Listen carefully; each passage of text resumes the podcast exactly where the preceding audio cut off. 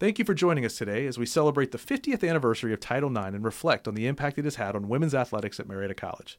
I am Tom Perry, the Vice President for Communication and Brand Management at Marietta College. I'll be the host for today's podcast and others throughout the next 12 months as we look back on Title IX. Joining me today is Jen Castle, who serves as the college's senior women administrator and the Pioneer softball coach. Jen just completed her fourth season at Marietta after serving as the assistant coach for eight seasons under longtime coach Gene Arbuckle. Coach Castle also played softball at Ashland University, where she both pitched and played in the outfield. We are pleased to welcome Coach Castle to today's podcast. Jen, thank you for joining us. Thank you for having me.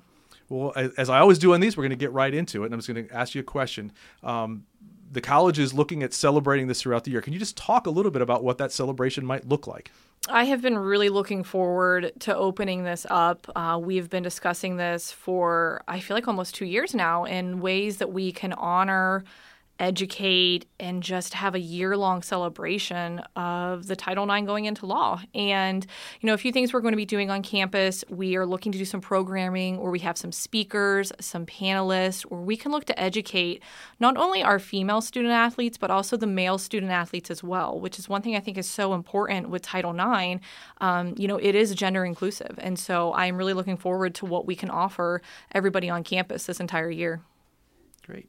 Well, a lot has changed in women's athletics over the last half century, but for today's student athletes, it may not be as noticeable.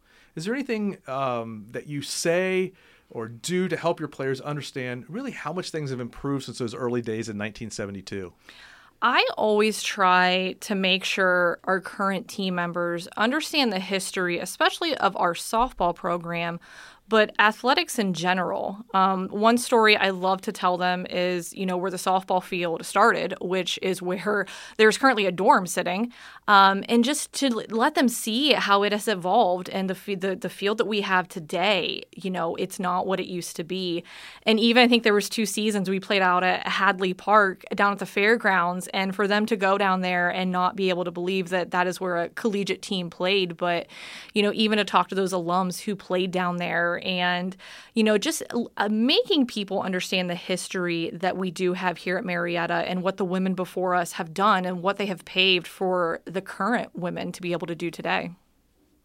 Well, to stay on your team a little bit, and and is there anything that you are, you know, personally looking to do this year that might um, um, again, just in connection to this celebration, anything you want to do with your team, you know, is it you know during the season at, any time? Is there anything you hope that you can do to help tie in Title IX with your program?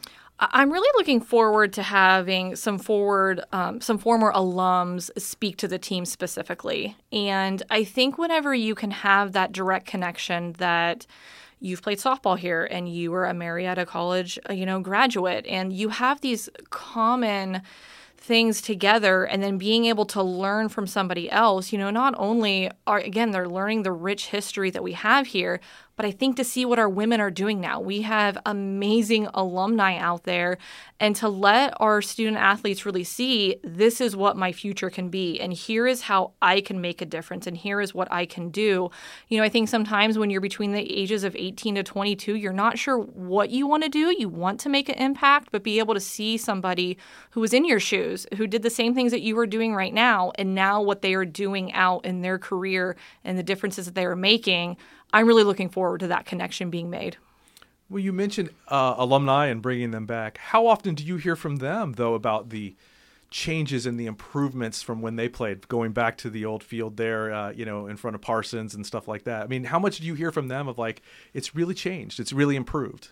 anytime we have alumni events on campus, we have a great following that comes back. Um, anytime somebody is inducted into the Hall of Fame, Uh, there's a large group that comes back. Homecoming weekend and even throughout some during the season there will be some that come to our games. So you know anytime they're around i feel like we always get brought back to that conversation because it's just it's it's funny in a way you know to see where things started and to see where they can where they've where they're going and hopefully continue to go.